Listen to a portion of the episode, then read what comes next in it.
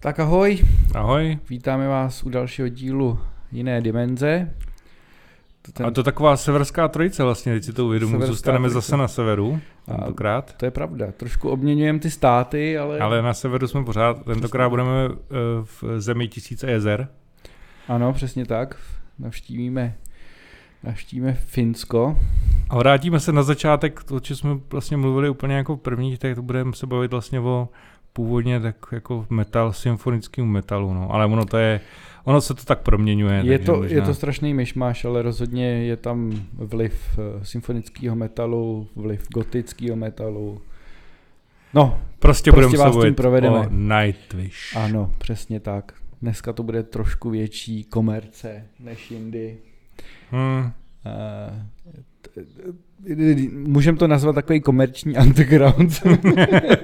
Je to velmi známá kapela v určitých kruzích. Ano. Ale pořád není, myslím, že dostatečně známá tady u nás. Pořád to asi není mainstream, no.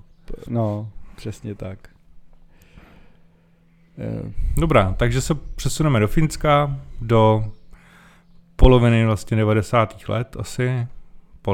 Polovina 90. let a přesně tak. Předám ti slovo, ty o tom víš víc. Mně předáš slovo, no ano, tak ano. Já se přiznám, že jsem na tom vyrost, to je můj... První vlastně styk s metalem jsou Nightwish. Nightwish byly založeny hlavně chlapcem, který se jmenuje Tuomas Holopainen, který chodil do lidové školy spolu s tehdy ještě budoucí zpěvačkou Tarjou Turunen. Lidové školy umění. Do lidové školy umění, ano. Finské lidové školy umění. Finské, ano. A ještě měl kamaráda, který mu teda přezdívali Empu. Jeho jméno je úplně nějaký strašně divný, to nebudu ani hledat a číst. Každopádně mu říkali Empu a všichni měli teda hudební vzdělání. Tuomas teda hlavně učil na klavír a na klarinet a saxofon, co jsem se dozvěděl. Tarja teda začala studovat klasický zpěv a Empu se učil na klasickou kytaru. Všichni měli takovýhle jakoby klasický vzdělání. Chtěl jsi něco říct? No, že na začátku to hudebně byl hlavně folk, že jo? Což je zajímavý. Oni vlastně jako původní kapela. Nápad, pokud vím, a jestli teď nebudu úplně kecat, bylo, že si založí kapelu a že bude folková. No, to taky na začátku ty první nahrávky byly folkový, jako tam v podstatě oni byli jenom 3 a někoho si tam, myslím, přizvali nějakýho hosta jednoho a ty nahrávky jsou vyloženě folkové. Přesně tak, a no, on to tady jako vlastně i chtěl, že chtěl mít nějakou akustickou hudbu, dělat nějakou experimentální, nebo aby si ji pak jako lidi mohli hrát jakoby sami u táboráku, něco jakoby i jednoduššího, to byl jakoby v podstatě jeho nějaký jako první vize. První plán, přesně tak. Přišli teda s názvem Nightwish, ale což jako nikde jsem nenašel, jako proč to napadlo, ale on měl obecně tuhle jakoby nějakou vždycky jakoby to poetický srdce s tou nocí, ze začátku to tam vlastně hodně je. On je takový básník, no, já myslím, že on, teď se bavíme o tom asi Holopainenovi, já bych řekl, že on je jako, má rád fantazii určitý. Určitě, ano. Má rád prostě symfonickou hudbu, jo, to taky jako určitě potom v něm nějakým způsobem vyrostlo a je poeta, no, je básník, ty jeho texty jsou takový básnický. Ne teda všechny, ale... A hodně. On ze začátku, pak když se budeme vlastně bavit o tom prvním albu, tak tam je hodně velký vliv Pána prstenů třeba. Sám to přiznával v některých skladbách. Prostě měl ty jakoby fantasy texty. Nepsal jakoby o ničem ze života, protože to byl prostě mladý kluk tehdy a měl spíš plnou hlavu jakoby snů nějakých, takže to spíš dával na papír, tyhle ty sny. No, ale vlastně postupně ten jeho nápad se začal přetvářet Začalo mu to bobtnat a on vlastně z toho začal pomalu vznikat jakoby rocková až metalová hudba, vlastně hodně ovlivněná tehdejším jakoby finským boomem heavy metalu, si myslím, a power metalu a těchhlech věcí, protože Finsko vlastně v tomhle bylo hrozně silný v těch 90. letech. Hodně velký vliv to mělo jako na světovou hudbu. Tam hodně kapel z tohohle žánru vlastně prorazilo ze Finska do světa.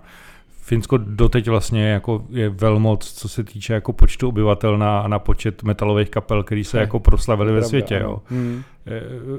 Je to až jako divný, na to Finů je prostě nějakých 6 milionů asi zhruba, ale těch kapel, který působí v tom metalu, hlavně tom power, heavy metalu, prostě těch, tak jo, těch je strašná spousta. Furt to tam jede. A ten boom byl právě v těch 90. letech, je vidět, že ho to taky ovlivnilo, no. Tak to prostě smíchal dohromady, no. Přidal se k ním teda bubeník a basák. Bubeník se jmenoval Jukka Nevalainen, basák se jmenoval Sami Vänskä. Nevím, jestli jako... Myslím, že teda ze začátku to asi, nebo on byl vždycky hlavní, jako jak skladatel, tak textař. A vytvořili teda demíčko, ze kterého později vlastně vzniklo první album, který se jmenuje Angels Fall First. A to vyšlo v roce 1997. Měli tam dokonce nějaký jakoby i hity, který prorazily, jako třeba píseň Carpenter, která je teda hodně jakoby křesťanský nátury. No, já myslím, že on totiž na začátku jako s tím křesťanstvím dost koketoval. Určitě ano, na začátku vlastně, v těch prvních albech jsou tam dost, i jak v názvech vlastně, tak i v textech dost odkazy. No, respektive takhle, on s křesťanstvím koketuje pořád. Ale teď už to není tolik znát, si myslím. Teď už víc to jakoby schovává. No, on tam došlo k jakýsi změně, co já jsem kdysi četl, takže z začátku jako měl k tomu křesťanství blíž a pak teď se spíš stává jako kritikem prostě náboženství. Ale furt on používá hodně i obrazy jako v textech i z Bible, i prostě různý jako obrazy prostě z biblických událostí, odkazuje na ně docela dost často a míchá to s tím fantasy právě, jo. Takže on je hrozně zvláštní člověk, bych řekl, jako co se týče jako jeho přemýšlení, mentality a tvůrčí činnosti, takže bych, že jako hodně... Tak ono ho to... A řekl bych, že se hodně změnilo zase jako ta hudební jakoby, ten hudební průmysl, že jo. Jasně. Taky měl nějaký svoje sny, jak to bude, nebo ze začátku ani neměl, on jako nepočítal s tím, že by se nějak proslavil, jako chtěl dělat hudbu a to byl jeho první cíl, že jo. Dobrá. Takže první album asi bych vůbec jako nějak protože to taková směs, oni to prostě směs, pozbírali toho, co hráli jakoby před tou dobou, než se začali věnovat tomu metalu, a takže tam jsou jako folkové skladby a pak tam jsou skladby, které jako nějakým způsobem už tvořili jako plnohodnotná kapela a snažili se, ale je to takový prostě... Jsou tam vlastně skladby z toho dema hlavně, který jim producent prostě nějak pomohl vybrousit. Ale jako celek je to takový dost nesourodý. Ale jsou tam velký vlivy toho folku a do toho je ten jakoby heavy metal trošku, zvukově to není žádná velká hitparáda. Vlastně pro ně to taky bylo trošku divný, že jo, protože ten kytarista se učil teď klasickou kytaru a najednou se musel učit na elektriku, což je úplně jiný styl hraní. Takže to taky nebylo úplně vončo. Taky si hlavně musíme uvědomit, že byli hrozně mladí, že jo? Že jim vlastně tehdy nebylo ještě ani 20. Jo. To je rok 96? 97 je první. 97, no, tak jako to znamená, že to je prostě 25 let, si to dobře počítám. Jo, tak nějak. No, prostě mladíci. Takže v té době prostě bylo po 20, no. Ještě. No, takže my se přesuneme dál. Vlastně o rok později hned vydávají album Oceanborn, který úplně tím albem evokuje, nebo obalem alba úplně evokuje to ten název Nightwish. Je to teda pro slabší povahy, je to trošku hodně kýčovitý. Je to takový to kýčovitý fantazie. Je to přesně takovýto kýčovitý fantazie. Ale řekl bych, že to nereflektuje vůbec tu hudbu, která je v tom, protože opravdu tohle je nakoplo. Prostě tohle album je nakoplo. Ta hudba je dost, jakoby, řekl bych, docela jakoby tvrdá tady. Zvukově je to trošku lepší. A opravdu to album je, nebo ten obal alba je dost zavádějící, jakože že by to byl nějaký jakoby atmosférický, nějaká atmosférická hudba nebo nějaká romantika, pop, nebo něco romantického. To určitě není. No. Ale zase tady mají, zase musím říct, že na tomhle albu mají balady, které vlastně je hodně vystřelili nahoru. Tak jo, takže Oceanborn, Sacrament of Wilderness. Pouštím. No, já si tohle úplně pamatuju, já když to slyším pokaždý, tak si úplně pamatuju, jak jsem to slyšel poprvé na vysoké škole. Já si tohle pamatuju ten klip. Jak mají všichni ty krátké vlasy. Jo. Úplně všichni, i zpěvačka, i Tarja. Jo, mě to chytlo, protože je jako poměrně fakt ostrý, prostě ostrá rocková nebo metalová skladba. A najednou do toho prostě přijde ten operní hlas a to je prostě direkt. To v té době prostě bylo 98 prostě. To nikdo nedělal, že jo. No, tohle je hodně ovlivněný tím power metalem a speed metalem, ale najednou vlastně tam ten operní zpěv. No, ten operní zpěv to prostě úplně bourá. Jako. Nikdo jako nedělal v té době, i když už existoval gotický metal. Ale ne do takovýhle zpívali operně. Ne do takovýhle hudby hlavně jako. Ne do takové rychlé hudby. A druhá věc vlastně, no, jakoby v power metalu to nebylo. Ne, že? Vůbec. V power metalu byly prostě vysoký ty. Tady prostě ty klávesy, že jo, to všechno jako pod tím fakt jde jako čistý power metal, jo, a nad tím je prostě ten operní hlas. Tady už je i trošku jakoby ty klávesy jsou vlastně trošku dělají i nějaký jakoby tu další vrstvu, která taky není u téhle hudby úplně typická. Je tam jakoby trošičku nějaký prostor jakoby zatím, že tam vytváří atmosféru. Jo, dělají tam vlastně, že takový ten... na nich nestojí ten riff jako úplně, nebo nedělají ten riff, že jo. Což je taky typický, že v power metalu tam právě, že když tu rozjedou, že to nasadí ten riff na tu klávesi. Tak tady to zase teďko není, že jo? Jo, v refrénu ano. V refrénu to je. Ale je to pravda, že v normální power metalový skladbě by to jelo pořád. Tam by to jelo furt. No tak je zajímavý tím, že ta kapela vlastně měla jenom jednu kytaru, že jo? No, ty kapely mají kytary dvě a oni to trošku nahrazují těma klávesama. Kde on vlastně i soluje, docela dost často. On musí solovat a nemá pak podklad na živo, jako by, no. Takže to je trošku divný, ale... A tady už jako je vidět, že si našli jakoby nějaký styl. Jako na to, že to je vlastně prvotina, jo. Tak tohle je to vlastně druhotina, že jo. No je to vlastně jako první album, že jo. Je to prostě tady.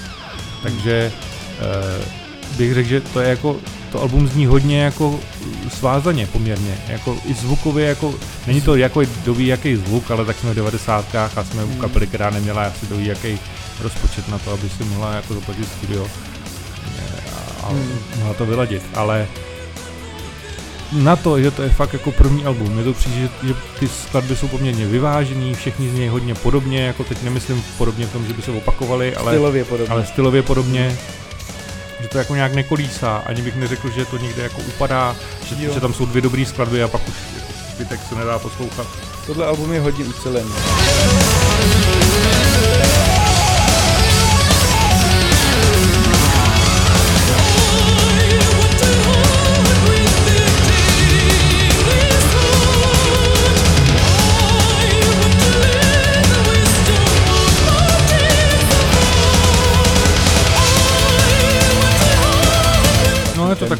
Takový středně nebo středně rychlejší tempo. No tady většinou to stojí vždycky na té dvoušlapce tady, která to prostě... Která to prostě žené, že jo? No, v 90. letech to prostě byla nic, no, jako v tomhle stylu. Tam sypat bez nějakých bez nějakého velkého přemýšlení, tak řeknu. Ale zase jako... Tak jako řekněme si obecně, jako bicí nikdy nebyli u Nightwish jako nějaký progresivní jako... No to ne, nebylo to žádná velká síla. Jako že by to vyloženě jako... Jako drželi ty skladby. Určitě, ale neřekl bych, že by to byla nějaká progrese, nebo že by to přišlo s nějakýma inovacemi. Ano, tak to rozhodně ne. Tak Hopsa Hejsa o 2 roky dál, ne? Hopsa Hejsa o 2 roky dál, rok 2000 a album Wishmaster. Stejně kýčovitej obal. Stejně kýčovitej obal, chlapce, jak vítá husy, nebo co to tam dělá. Já myslím, že pouští právě. No, něco takového. Každopádně, tady už se nám začínají objevovat témata, který pak provázejí jakoby celou jakoby kariéru Nightwish. A to je nějaký to jakoby dětství, nebo já nevím, jak tohle úplně jako říct. Tuomas Holopainen se hodně jakoby stylizuje, nebo jestli to má jako, že měl skvělý dětství a pak to hodně jakoby dává do těch textů jako nějaký obraz nějaký vlastně nevinnosti nebo něčeho takového. Hodně se to... On s tím pracuje hodně, no. Hodně se to tam vlastně jako promítá v těch textech a tady je jakoby ta první jakoby vlaštovka toho, co dál jako očekávat. Album je stylově vlastně hodně podobný tomu předchozímu. Má samozřejmě lepší zvuk určitě, má určitě lepší produkce. A tohle album je vystřelilo najednou jakoby z 0 na 100, když to tak řeknu. Jako k kterým se nedostal ten Oceanborn, tak určitě tohle Wishmaster bylo prostě to, který je fakt jako dostalo do širokého podvědomí po celé Evropě. Já jsem teda uslyšel ten Oceanborn, jo, jako první. Jako nechci říkat, že najednou byli světová kapela, to ne, ale díky tomuhle albu vlastně mohli vyjet do zahraničí, mohli koncertovat a dělat turné. Přesně. Jako. A to byl jako velký skok a vlastně na tohle album navazuje Živák From Wishes to Eternity, kde vlastně o tom i Tuomas mluví, že je to vlastně všechny hodně překvapilo, že to byl hodně velký skok pro ně, že před 2 rokama vlastně nikdo o nich vůbec nevěděl. No, hráli po klubech někde. Měli nějakou příšernou smlouvu s nahrávací společností a najednou to byly jakoby rokový hvězdy, když to tak řeknu. Co z toho zahrajem? Já bych teda asi dal Wishmaster, ale to takový jako úplně... Dáme Wishmaster, což je můžem, no. Tam si myslím, že krásně bude slyšet ta epičnost, no. Že se jako přidalo víc na té epičnosti, zvukově bohatší, prostě už to začíná koketovat trošku s tou symfonikou. A to pustím. Pusto. Ale je to samozřejmě furt power / speed metal, ano. Pořád to prostě pojede, ale je už tady jakoby se snaží jakoby takovej low budget epickou píseň, protože neměli na to si najmout orchestr, všechno to tam vlastně suplujou ty klávesy. Tak, a Tuomas Holopainen tady začal být hodně vlastně ovlivňovaný tou jakoby filmovou hudbou, symfonickou, kterou sám jako všude ve všech rozhovorech přiznává, že ji naprosto zbožňuje a že by sám rád prostě něco napsal pro nějaký film. A nevím, jestli se mu to povedlo nebo ne. Každopádně od tohle alba se to začne do té hudby promítat mnohem čím dál víc se to prostě v tom začne. Nejenom samozřejmě v tom, že je začne jakoby podporovat orchestr, ale i vlastně ten styl psaní je takovej.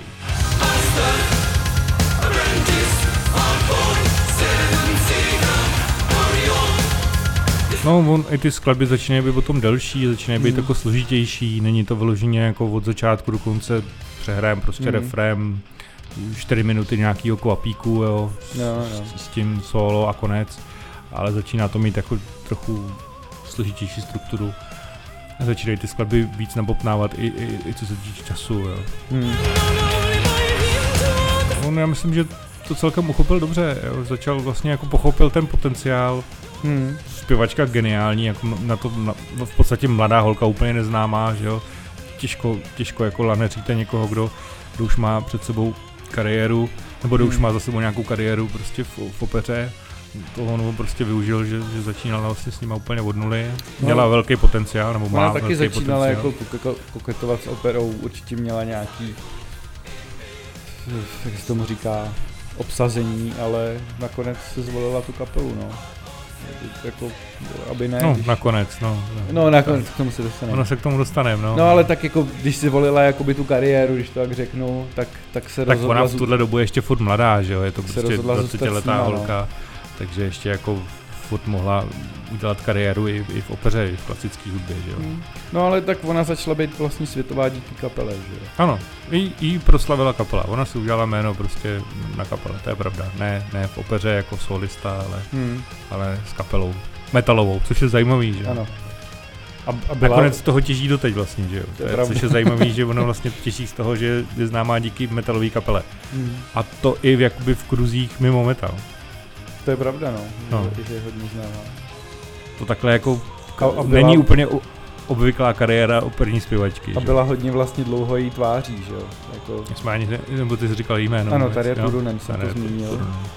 A vlastně byla hodně dlouho, že jo, tváří ty kapely, nikdo moc, jako nějaký klávesák, který to sice všechno tam punktoval a všechno to tak ten tam byl jaksi někde vzadu. Ale ono to je takhle vždycky. No, tak vždycky, jasně. Když je ženská v kapele a zpívá, tak vždycky by měla být tím lídrem, i když třeba není jako hlavní textař nebo hlavní prostě skladatel těch songů, tak vždycky ona je prostě tou tváří. To je takhle u všech kapel, kde prostě je jedna. A tak jedna určitě holka. Měla nápady, já si myslím, že ty svoje vokální linky si asi dělala sama. Já nevím, jakým způsobem byla ta kapela vedená, nebo je vedená. A myslím, že na začátku možná nebyl asi tolik dominantní, ale řekl bych, že postupem asi času už to hodně přišlo. Teď bych zase řekl, že už tolik dominantní zase není. Jak jako se to začátku, proměnilo? Hele, vždycky určitě on psal všechny texty. To je jako 100%.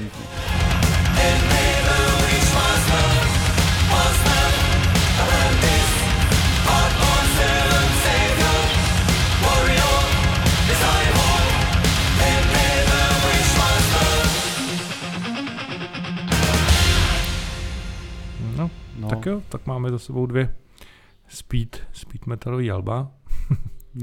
Pojďme ke třetímu.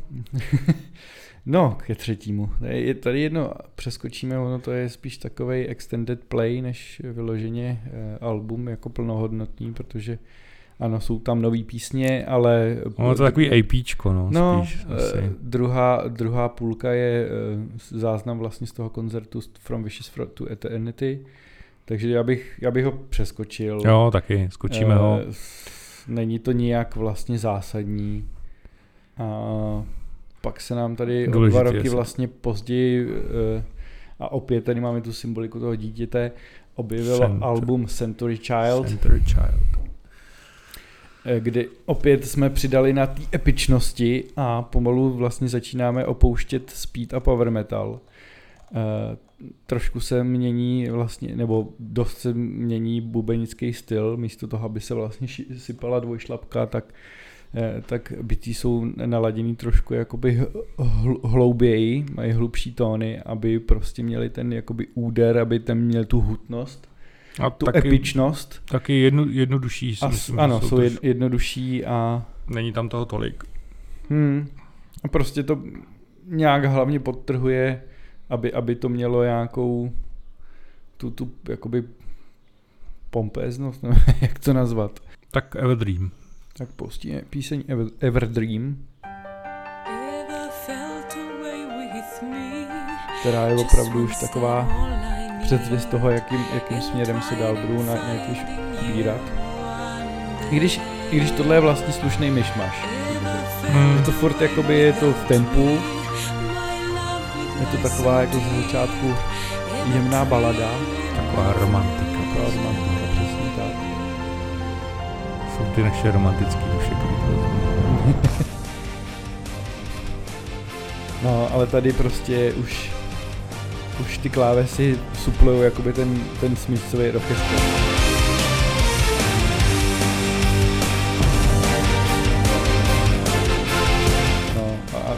Kytary trošku... Hodně, přesně teď jsem to chtěl říct, že kytary jsou prostě utlumený, nebo kytara je utlumená. A bicí jsou vlastně jednoduchý nohary. A opravdu ty hluboký přechody, aby to prostě mělo tu hutnost. A hodně to, co ho charakterizuje, jsou takový ty tichý sloky, to si myslím, že mu vydrželo doteď. To je pravda. Kde je spodek jenom buď to nějaký jako varhaní akordy, nebo basa. Jo, to, což je slyšet tady.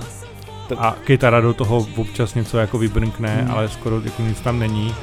A až v přechodu potom do refrému se to... Tam to naplno všechno... A tohle bych řekl, že celo je jako potom už se tohohle lustru drží hodně. Ne teda u všech skladeb, ale drží se toho dost. Tady jsem zapomněl zmínit jednu důležitou věc, že se nám vyměnil basák. Jo, oni tam toho vyhodili, ne nějak. Já vůbec nevím, jestli ho vyhodili, nebo byl odešel, on byl odejít. Byl odejít, on byl takový neslanej, nemastný. Já myslím, že byl odejít, že on byl nějaký to, já jsem, nevím, možná mě korigujte, toho budeš vidět víc, ale že měl nějak problémy s tím, že mu to vlezlo do hlavy. Jo, tak to vůbec nevím. Ta sláva. Já jsem totiž z něho měl pocit, že on tam jako, tak nějak jako moc není, víš co. Když se člověk podívá znova na ten koncert, tak všichni jsou jakoby v té hudbě, jo, všichni tam nějak komunikují s tím publikem a on je tam tak jako někde tak jako zastrčený, jako já tady moc nejsem, já si to odehraju a jdu pryč. Já teda jsem někde, myslím si, že jsem někde jako narazil na to, že měl jako problémy s tím, že mu to fakt jako vlezlo do hlavy a že s ním nebyla moc rozumná řeč, No, ale tady vlastně nastoupil nový basák, který se jmenuje Marko Hietala. Který byl o dost starší než zbytek kapely, ale což vlastně tam přinesl prvek mužského zpěvu. Ano, a i styl jako v té basové lince, což si myslím, že je docela výrazný, protože basová linka potom v těch pozdějších albech hodně utvářela Nightwish. Já si taky myslím, že i ten vlastně styl té basy, on teda kromě toho, že na basu hraje na kytaru. No, tak on má svůj vlastní projekt, který se jmenuje Tarot, myslím, nekecám. No, on byl v nějaký kapele už byl. No, to určitě byl, ale tohle je jeho hlavní track, kde on je jakoby hlavní zpěvák.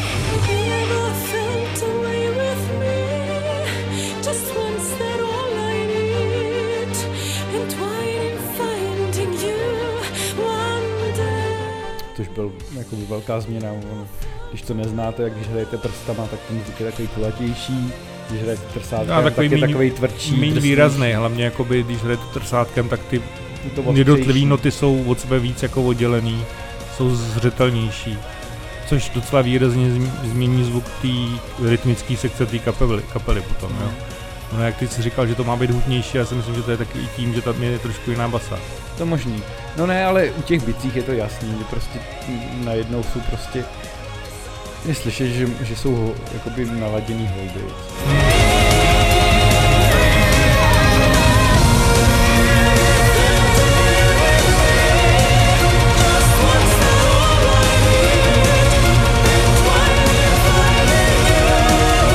A on to teda se jako sladili dobrý, tak ty hlasy jako jejich prostě ťák k sobě docela dobře pasujou. Občas to bývá tak, že to není úplně jako... že vám to jako neladí, ne, že by zpívali falešně, ale že asi k sobě nejdou, tady se to sladilo dobře. Tak my se přesouváme zase o 2 roky dál, to prostě chrlili jedno za druhým, nápady byly. Na velmi zásadní album, minimálně pro mě osobně, ale ono bylo zásadní obecně. Pro mě osobně, protože to je rok 2004, kdy jsem začal vlastně poslouchat Nightwish. Obecně je to proto, že už začaly být tak velký, že si mohli dovolit orchestr. A zrovna myslím, že tady byl i náš pražský filharmoniák. Ale... No, je to zase, zvukově je to zase určitě změna. Je už jenom kvůli tomu orchestru je to změna. Určitě. Řekl bych, že úplně tady pořbili už zbytky jakýhosi speed metalu, že to tady úplně... Jo, je to pořbený, ale přitom kytara tady zase stoupla vejš, nebo jako je víc jako vytažená a je neuvěřitelně krásně hutná a skvělá, jsou tady výborný riffy a nápady. A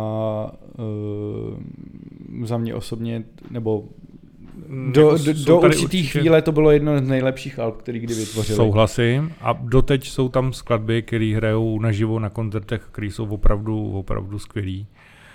A jako je třeba to Ghost Love Score. Ano, Ghost Love Score, kterou teda pouštět nebudeme, že má 10 minut. Má hrozně minut, ale rozhodně si ji jako najděte, poslechněte si ji. Dobrý je, že ji hrajou doteď, takže tam se vlastně můžete si potom porovnat tu původní zpěvačku s tou novou. Mm-hmm.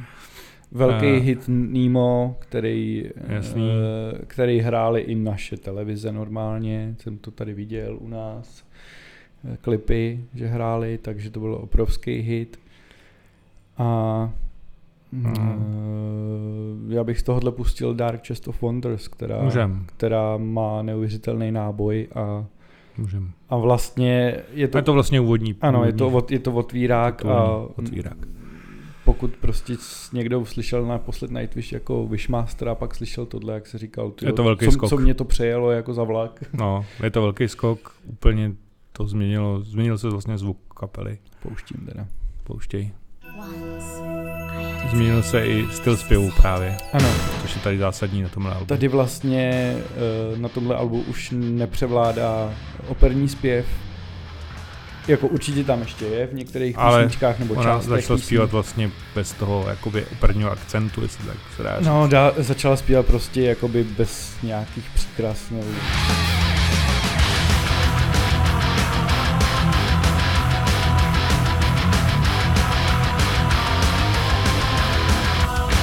A tohle je prostě... A teď je tam už ten orchestr v tom. Orchestr, no. A tohle je jako neuvěřitelně tvrdá skladba a není to žádný speed metal, tohle jako...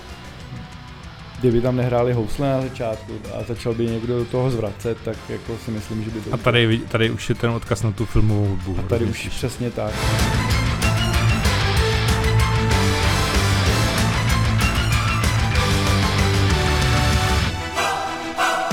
Ty sbory, který...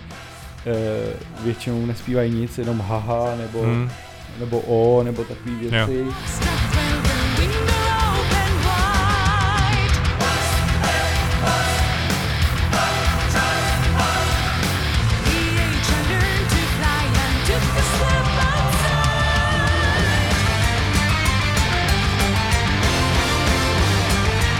No, prostě důraz na tu pompu, na tu epičnost. No. Vrhnu do toho úplně všechno.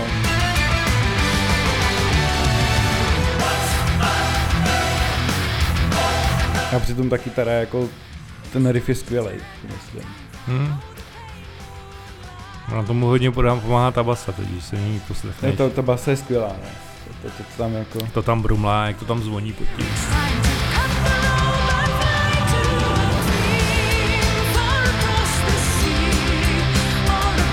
Je vidět, že on měl prostě fakt obrovský jako potenciál jako hitmaker, jo. To jsou prostě, když by to mělo jiný podklad, tak to jsou hity. Hity prostě do rádia. Ty refrény jsou opravdu hitový, no, to je pravda.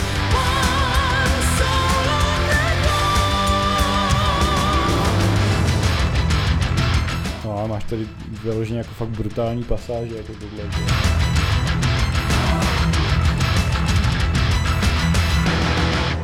No prostě ta muzika má gule, no. No, ale tohle bylo i technicky náročné, jako to jako. Tady je krásně s tou basou. Má tam ty stopky, že jo.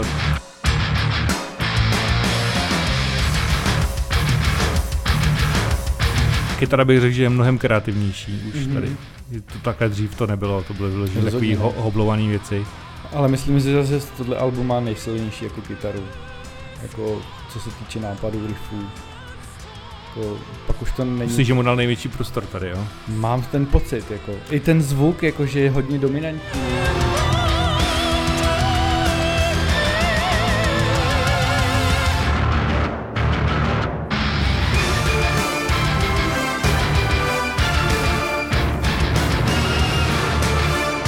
No, s tím orchestrem to dostává úplně jiný rozměr. Ježíš, to tam musíš někdy škudlat na klávesích.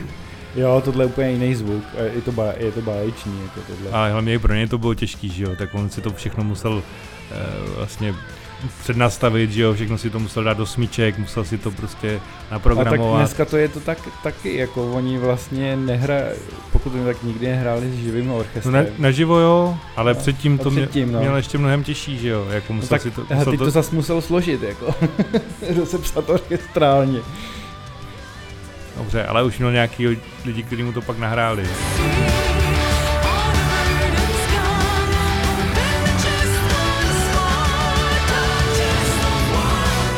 Jedna věc u Nightwish, aspoň tak potom pozdějšího tohohle alba dál, je dobrý to pozorně poslouchat ty orchestrální věci, jsou tam opravdu odkazy, občas tam takový jsou, jako jsou v hrách easter eggy, tak on bych řekl, že docela taky, je v tomhle dobrý a dává takový easter eggy jako do hudby i do těch orchestrálních věcí, že se tam občas dá zaslechnout nějaká jiná melodie, nějaký odkaz na něco, jo, z nějakého filmu nebo z nějaký jiný kapely.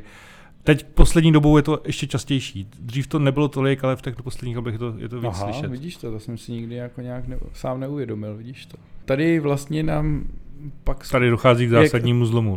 Konec jedné éry, jak se vlastně potom jmenoval i živý koncert, který zakončoval tour vlastně k tomu poslednímu albumu Once. A... Konec té éry, že vlastně zpěvačka Tarja Turunen, se kterou se Tuomas znal od školních let, tak opouští kapelu Nightwish. Ještě po takový dramatický vložce. Já už si to přesně nepamatuju, co se stalo, ale vlastně no, ona se provdala, ne? Tak si myslím, provdala, nechala si teda samozřejmě svoje jméno a pravděpodobně to vypadalo tak, že byla hodně ovlivňovaná tím svým manželem a začala se trošku chovat jako primadona. Trochu začala stavět na zadní, no a... Začala si klást podmínky. Vlastně přestala jakoby být, jak to říct, jakoby součást kapely, najednou vlastně byla jako hrozně samostatná, nechodila na nějaký zkoušky, vím, že některý jako měla výhrady k nějakým turné a k nějakým destinacím, kam měla jet, že se jí tam nechtělo, co já vím, a takový. No prostě začala se chovat, jak to říct, slušně. No, nevím, prostě namyšleně, můžeme říct. A což vlastně rozbilo úplně vztahy. Rozbilo to tu kapelu. Rozbilo to... jako kluci mezi sebou měli vztahy dobrý pořád, ale ona se od nich vlastně postupně odtrhla, vlastně během toho turné pak se viděli v podstatě jenom na pódiu. Nekomunikovala s nima a bohužel prostě muselo to skončit tak, že odešla, což pro kapelu znamenalo hledat si jinou zpěvačku. No hlavně to byla tragédie pro toho Tuomase, že jo, protože on s ním přece jenom měl nějaký jako poměrně vřelej vztah, takže to zachovalo jako stopy i na jeho psychice a na dalších věcech a potom se to odráží v tom skládání toho dalšího alba. Vlastní alba, tam je to pak hodně v textech znát, nějaký vyrovnávání s tím. Začali hledat tomu zpěvačku, a to si myslím, že byla taky trochu tragédie pro Nightwish.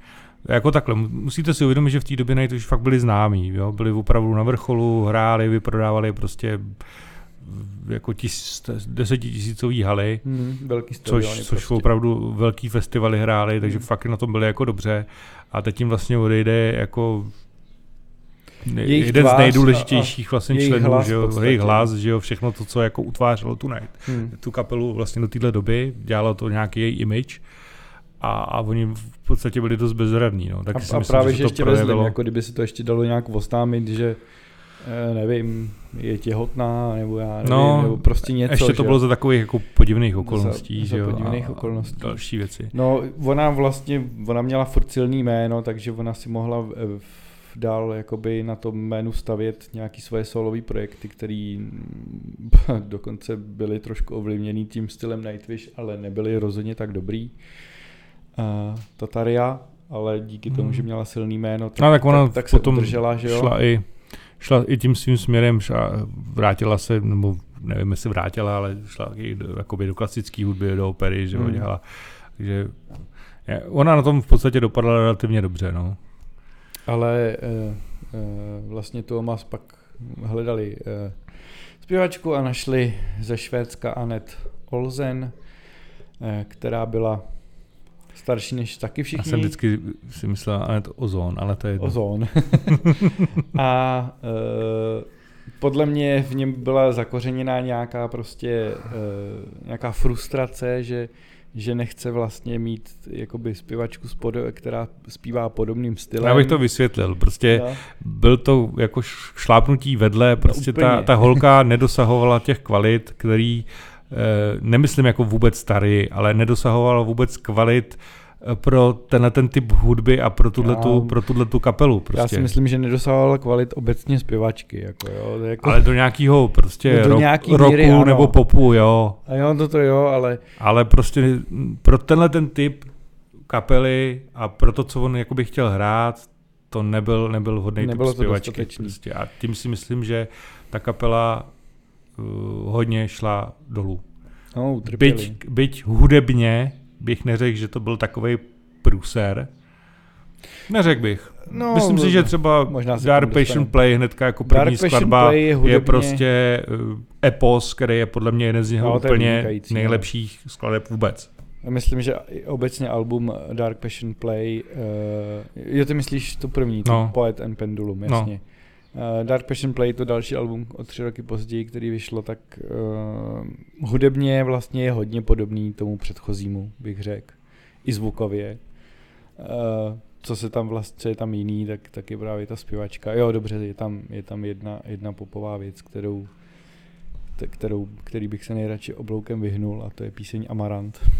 No, je to Bye Bye Beautiful. A Bye Bye Beautiful. Není kdo ví jaký, jo. To je taková příšernost.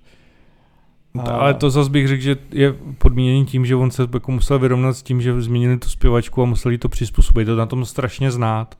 Je to opravdu na tom strašně znát, protože můžu to říct protože to teď dokážu porovnat s tou třetí zpěvačkou, která tam teďkon je.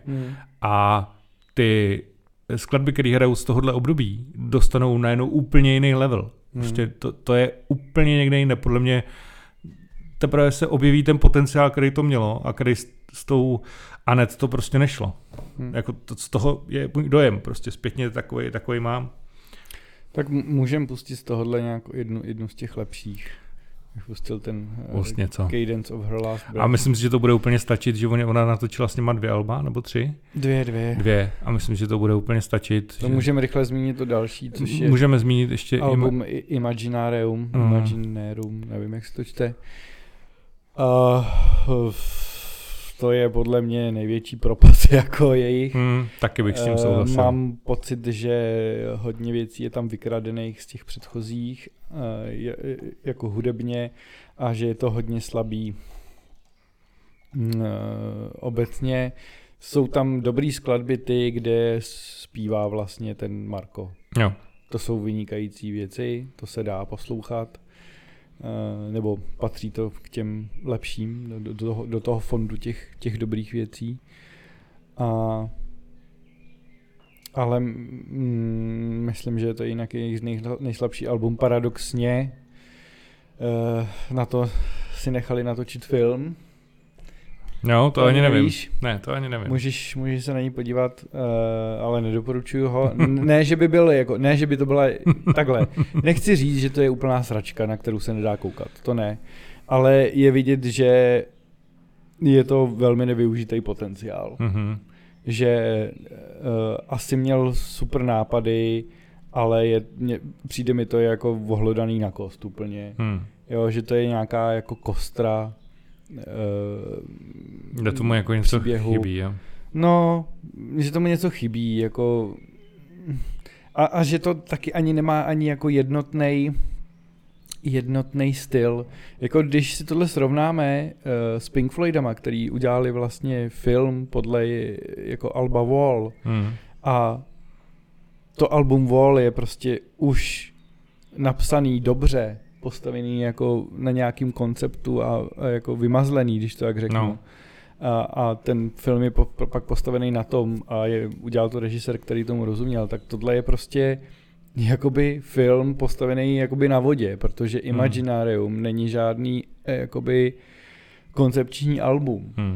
Jo. Přesto tam ty skladby znějí, ale jestli za, on je to 1,5 hodiny dlouhý film, ale jestli jsou tam 4, jako jo, že tam ani nejsou všechny skladby z toho alba a je to takový nedomrdlý, no.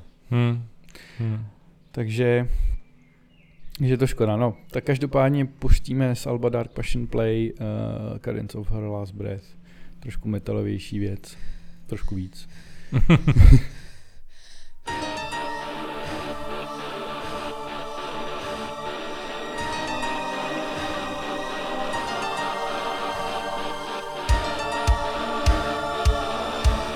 Já bych řekl dokonce, že jsou ty písničky i jako transponované prostě do jiných tónin.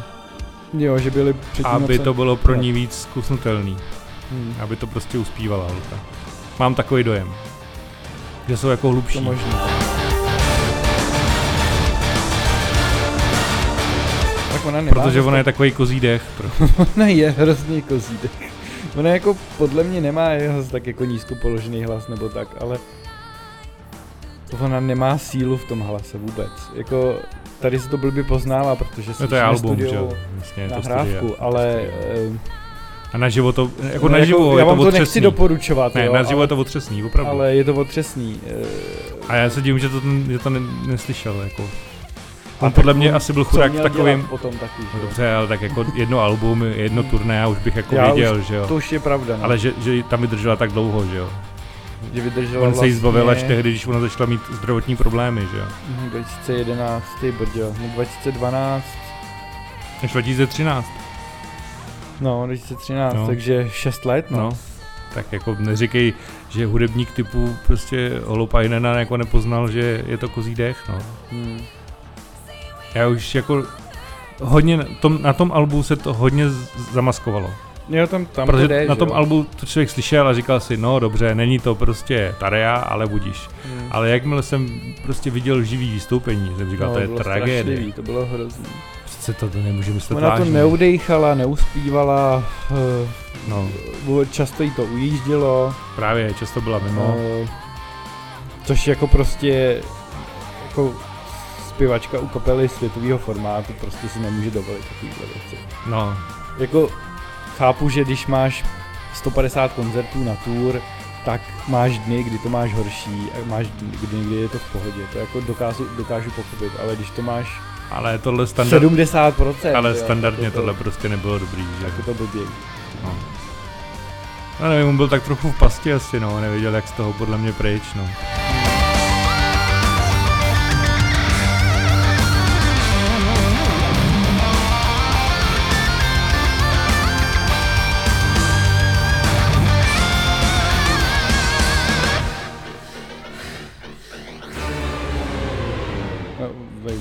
Mezi hráky provádí.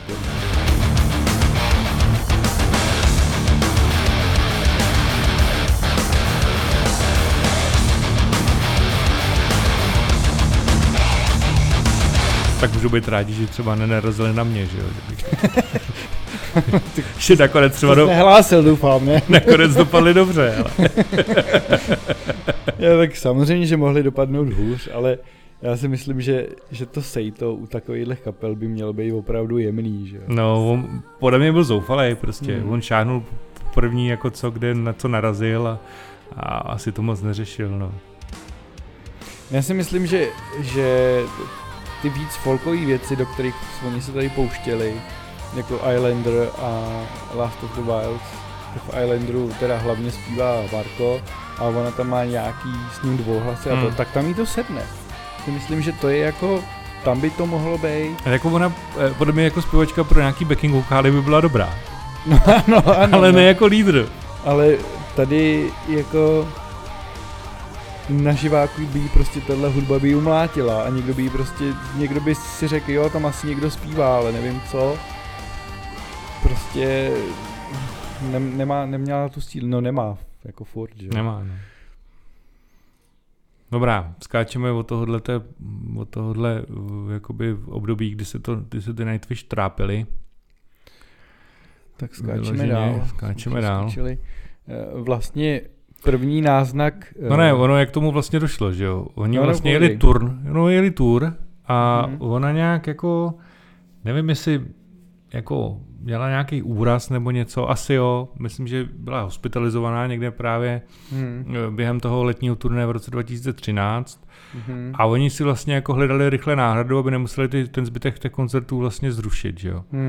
A hledali, no a měli tady zas naopak měli velice šťastnou ruku, evidentně, protože našli vlastně novou zpěvačku holandskou, jmenuje se Floor Jansen a za mě jako tahle ženská, já jsem z ní úplně páv, no. Moje žena mě nenávidí, ale já jsem z ní úplně páv. A řekl bych, že ona je teda zpěvačka světové extra třídy, protože je vidět, jak opravdu, když to porovnáte ty věci, v kterých ona zpívá s tím, i s těma starýma, kde zpívala jakoby Tarja, tak ona jí nejenom, že je rovnocennou, řekl bych, že ji jako dokáže i ještě prostě jako v některých věcech ji dokáže i překročit úplně bez problémů. Musíme trošku říct, že to je jako přece jenom zase trošku jiný styl zpěvu a jiná barva hlasu. A no tak. Je, ale ona totiž, teda, ona je neuvěřitelná v tom, že ona umí zpívat snad všema stylama, jaký si člověk jako řekne. Ona dokáže mít drsný rockový hlas, neuvěřitelně jemný sametový hlas, dokáže umí ten operní vokál. Zase, ano, klasický operní vokál. Umí growl. Přesně. Ona umí fakt všechno. Ona je výborná, no. A hlavně ona mezi tím umí takhle přepínat prostě.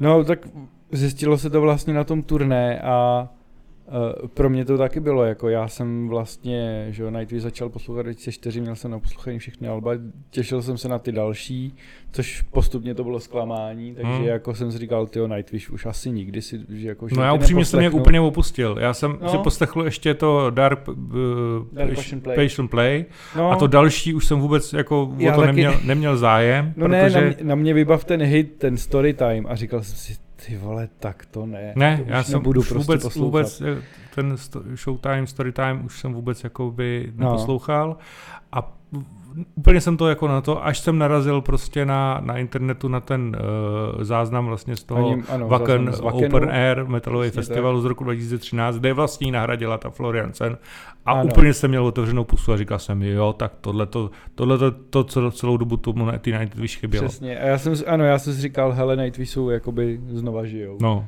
Jsem si říkal, protože pokud vás doteď Nightwish zaujali, tak rozhodně doporučuji jít na YouTube, kde je vlastně celý, já nevím, má asi hodinku a půl koncert z Wacken Open Air. A je to vůbec jejich jeden z nejlepších živáčů. I ta kapela je ve výborné kondici. No, je to naprosto top. A zpěvačka je ve skvělé kondici taky.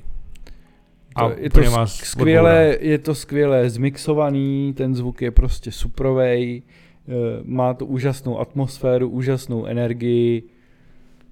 Je to naprosto super a ten výkon jejich je prostě ten jeden z nejlepších, nebo nejlepší. Proto bych tady udělal výjimku, že bych pustil něco z toho živáče. A pak se budeme věnovat ještě těm posledním dvou řadovým album, kde už mají teda vlastně tuhletu novou zpěvačku. Nakonec jsme se rozhodli, že pustíme skladbu She Is My Sin, která je původně teda z alba Wishmaster. Takže vlastně to, takže co vlastně zpívala původně pod Tarjou původně. Tak si to pustíme.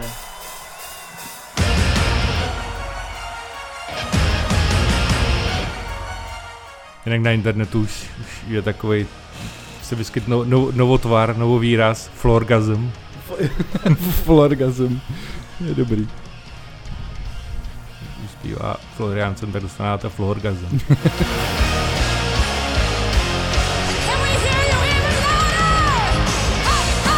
Jo, na to, že tady vlastně ona nebyla ještě plnohodnotnou členkou. Právě, ona do tak toho tomu dala úplně všechno.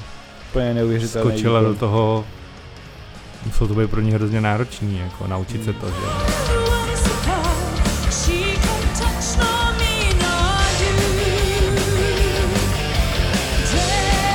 Tady původně je to vlastně operně zpívané.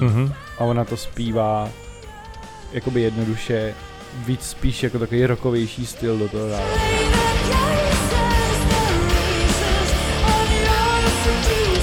Doporučuji si s ní pustit prostě nějaký ty epičtější nebo delší skladby.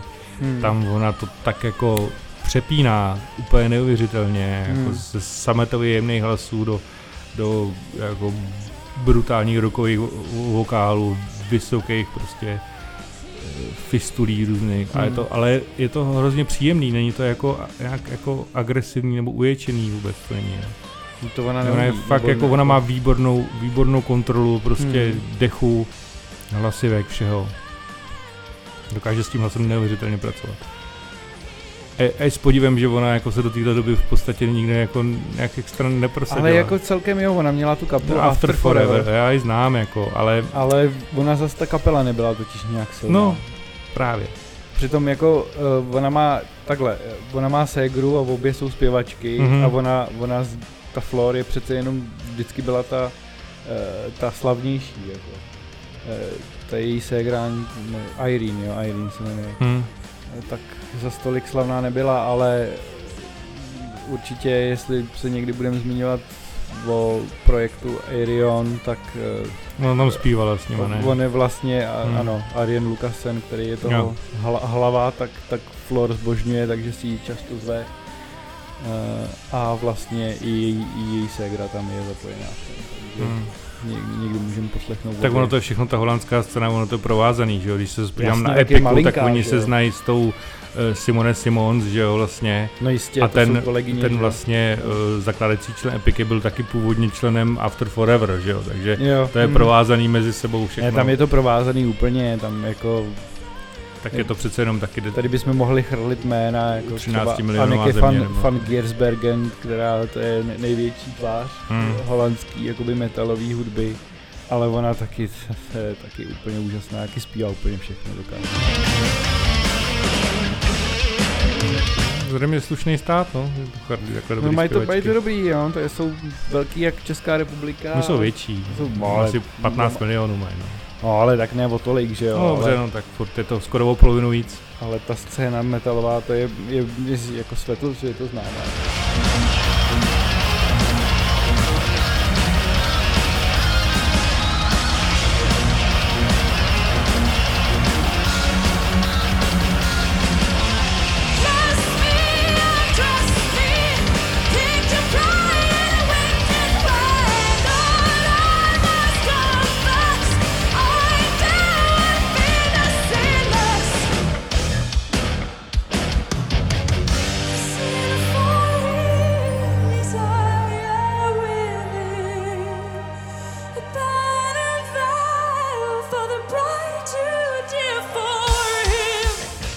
No, sedla jim tam prostě. No, prostě úplně podle mě to byl ten poslední dílek. Poslední dílek, který do toho měl zapadnout, no. Se na to muselo počkat několik let, ale aspoň díky za to, že velký z mrtvých vstání prostě nastalo.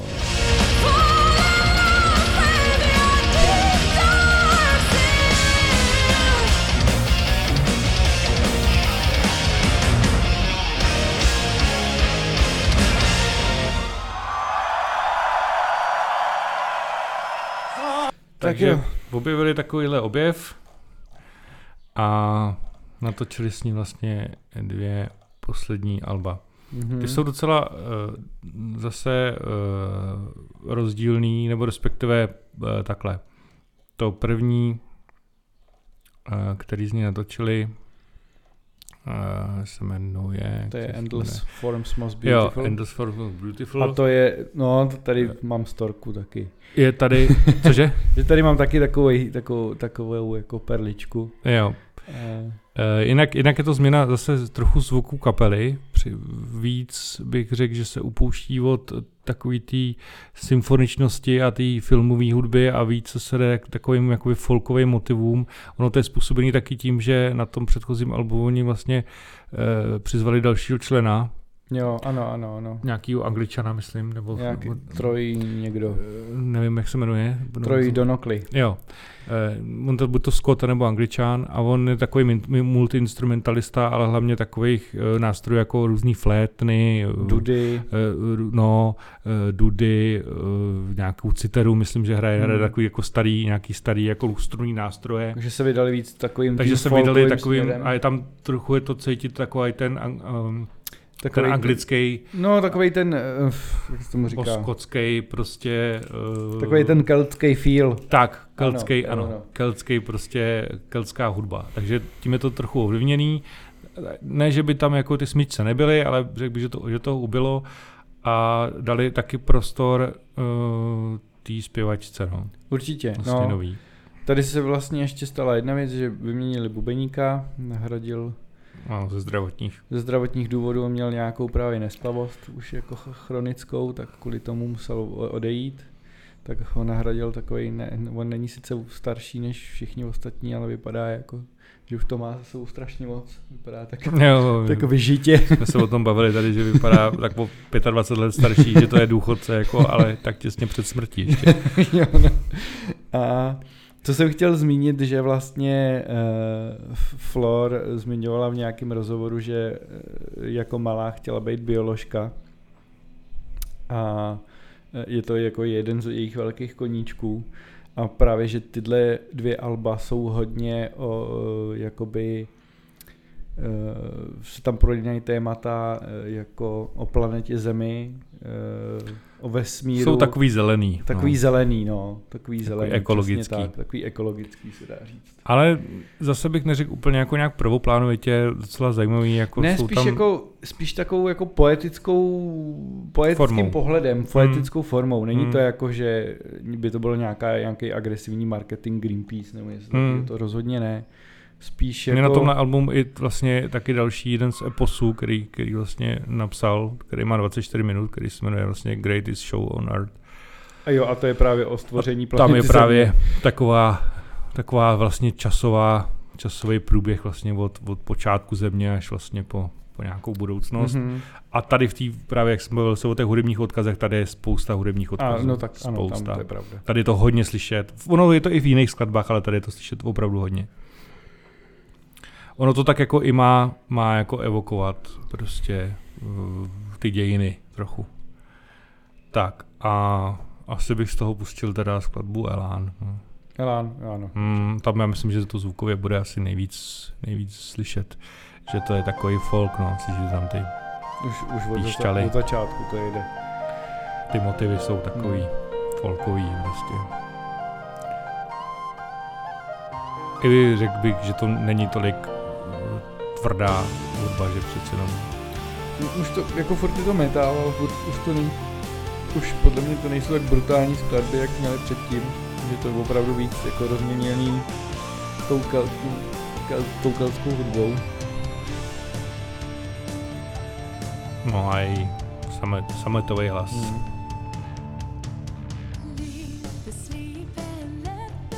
No a opravdu úplně jako... Já ta kontrola je... Takový eterický prostě projev. Na to, že teda ona není žádná jako drobná žena. Že by měla jako 160 cm, 50 kg, to nehrozí. To ne, ona je vysoká. Ona je pořádná. A hlavně ona má takovou masivní čelist, když tak řeknu blbě. Jo. Protože, že to... Úplně taky není nějaká velká modelka.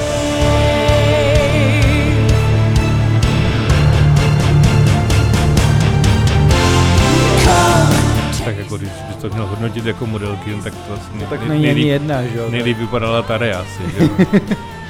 Jako ani jedna z nich není modelka, tak to není jejich práce, že jo, být modelka. Takže tam se hodnotí jiný věci.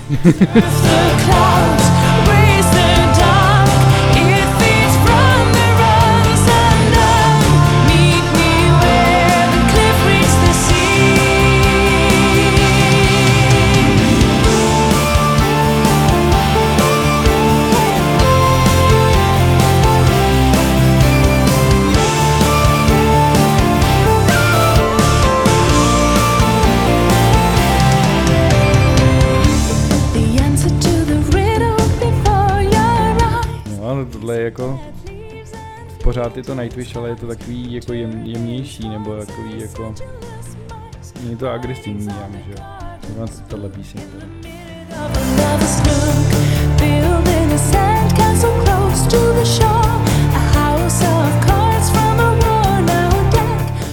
Vy vypnout všechny ty čudlíky, rozumíš? A zůstal mu tam klavír. Možná, že zazmatkoval. No ale je to pěkný, hodí se to tam, nádherný jako.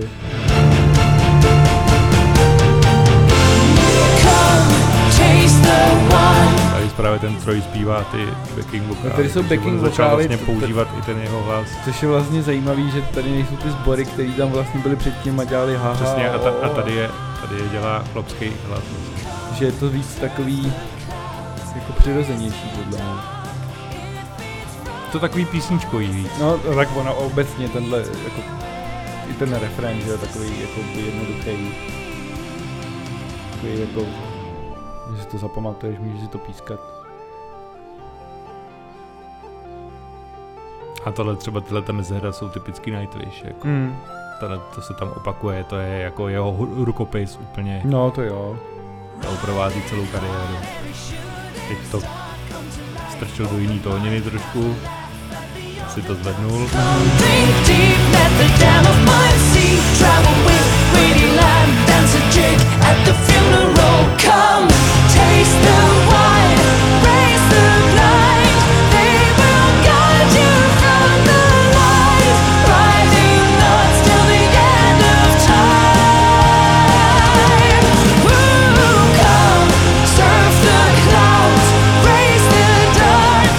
Se změnili trochu bicí, no.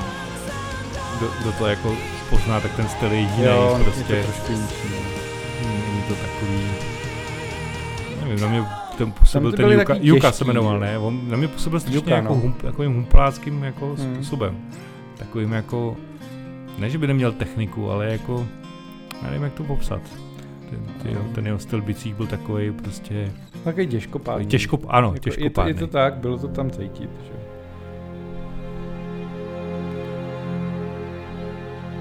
Tak jo, dostáváme se k tomu poslednímu. Je to vlastně teda dvojalbum, i když ne úplně dvojalbum. Je koncepční. Je teda úplně, tady je celý koncepční. V podstatě je to rozdělené na dvě části. Ono se taky jmenuje Human. Nature. Že ta první část je jakoby o různých jako lidských osudech. Zase tam jakoby... Jsou tam prostě různý odkazy na různé věci, jako na slavné osobnosti, na dějiny, na umění, na hudbu. Prostě takový nějaký jako průřez lidskýma dějinama a na různé prostě věci spojené jako s lidstvím. A ta druhá část vlastně se věnuje jakoby té přírodě, ale ta je čistě jenom jakoby orchestrální. Tam se nespívá vůbec, to jsou vlastně jenom orchestrální věci, který mají teda jakoby odkazovat na přírodu. No. No i podle těch názvů to tak jako The Blue, že jo. V podstatě to druhý je taková symfonická báseň de facto. Je to... Já teda upřímně jsem to té druhé části nepřišel na chuť. Jako vím, že jsem to poslouchal, ale nějak mi to nezaujalo. No tak to jsem vůbec nevěděl, já jsem tak tohle album ještě... Ale ta první část, kdy to jsou vlastně teda jednotlivý jako skladby, kde se normálně zpívá, je to vlastně jako normálně to, tak bych řekl, že je velice dobrá. Zase je to podobně charakteruje, nebo zvukově je to podobně jako to předchozí album, víc takový tý, jako spíš folku, než jako těch témat jakého symfonického metalu, si myslím, že to skoro opustili úplně.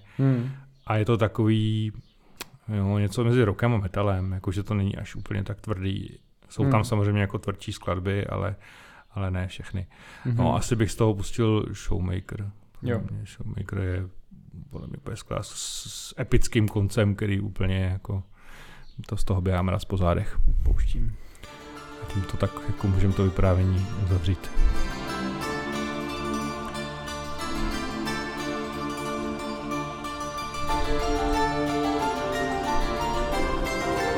Pořád platí teda, že Nightwish jsou teď vzhledem tomu jako mají složení, tak naživo úplně prostě špičkový, že mají fakt naživo je to úplně jako něco jiného, ta show je výborná. Tohle je nakonec prase.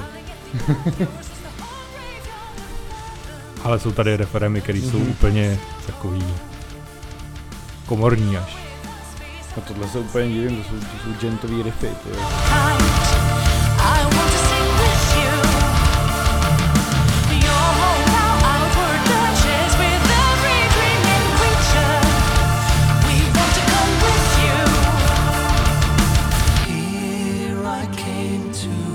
No, zpívají teď spolu s tím Trojem, jo? No. No tak je pravda, že Marko má spíš takový rokovější, drsnější hlas, tak mi se úplně nehodil asi na tohle. Ale taky tady zpívá. No tak jasně.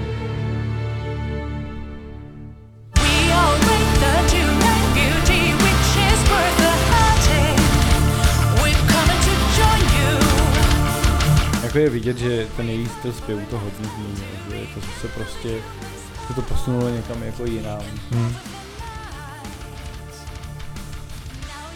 No teda jako v některých těch, fajn si to pak poslechneš, tak v některých těch skladbách, jako oni teda nakládá neuvěřitelné věci, jako harmonicky i jako rytmicky, je to neuvěřitelně těžký, jako to si myslím, že jako a tak to je možný, že si to vymyslela sama, jako ona je v tomhle dost dobrá. Je možný, ale řekl bych, nebo aspoň to bude spolupráce nějaká, si to myslím, bych řekl spíš, no. Ale rozhodně ta melodická linka tady hraje teďkon, nebo ta zpěvová melodická linka hraje mnohem větší význam než u té předchozí. Prostě to tam bylo vidět, že to bylo podřízené tomu umění té zpěvačky, ty Anette Olzon. Tady si myslím, že to je mnohem vyrovnanější partnerství, že tak jako mám říct. No já si to taky myslím. Protože ona ten potenciál má obrovský, že tak oni ho je skvělý, že ho využívají.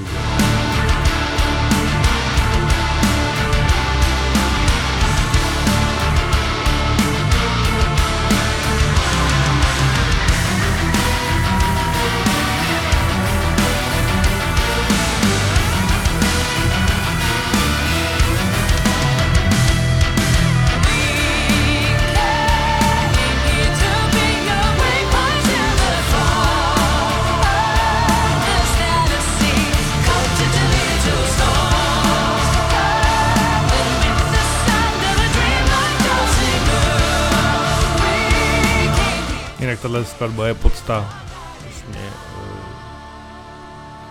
myslím, co jmenuje přímo Showmaker, myslím, že se jmenoval Showmaker právě. Nevím, kdo to byl, nějaký vědec to byl, myslím, ale jeho sen byl vlastně jakoby se podívat do vesmíru, když se mu to za jeho života nesplnilo, ale po smrti vlastně ho vyvezli na běžnou dráhu vlastně a jeho popel vystřelili jakoby na Měsíc, takže on vlastně je pohřbený ve vesmíru, což byl jako jeho poslední přání vlastně splněný. Já jsem to chtěl vzkazit s fórem. Hezky řeknu, že Shoemaker, si myslel, že to je podsta Baťovi, víš? Ale tenhle konec je jako nádherný. Jinak tady to latinské laudato si. No prostě Flor zase přepla jako do operního módu. Ano. Vynikající. To je tak husí kůže. No to ještě bude.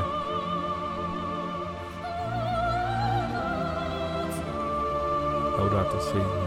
To znamená buď pochválen.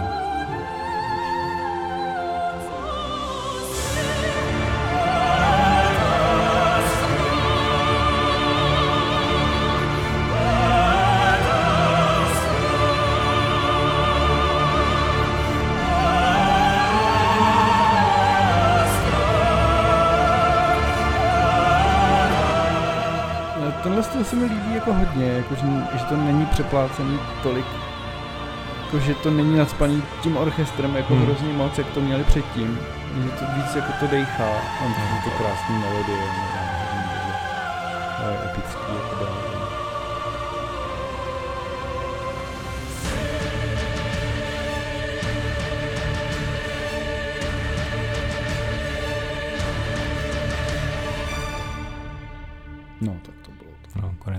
Myslím, že to je dobrá tečka. No takže vynikající tečka to, protože... A jako tyhle skladby totiž z tohohle alba ještě, když to tak řeknu, oni nejsou takový prvoplánový jako v tom, že by se ti líbily na poprvé, potřeba je naposlouchat, aspoň za mě. Já když jsem to slyšel poprvé, tak se mi to taky až tak nelíbilo. Jo, třeba ten Showmaker, ano, ten je třeba na první poslech, nebo to Music je třeba taky docela dobrá skladba na první poslech. ale je tam spousta takových skladeb, který fakt až na potřetí třeba klidně nebo na poštvrtý tam najdeš opravdu zajímavé věci. A řekl bych, že si to fakt jako s tím vyhrál, že to vypiplali.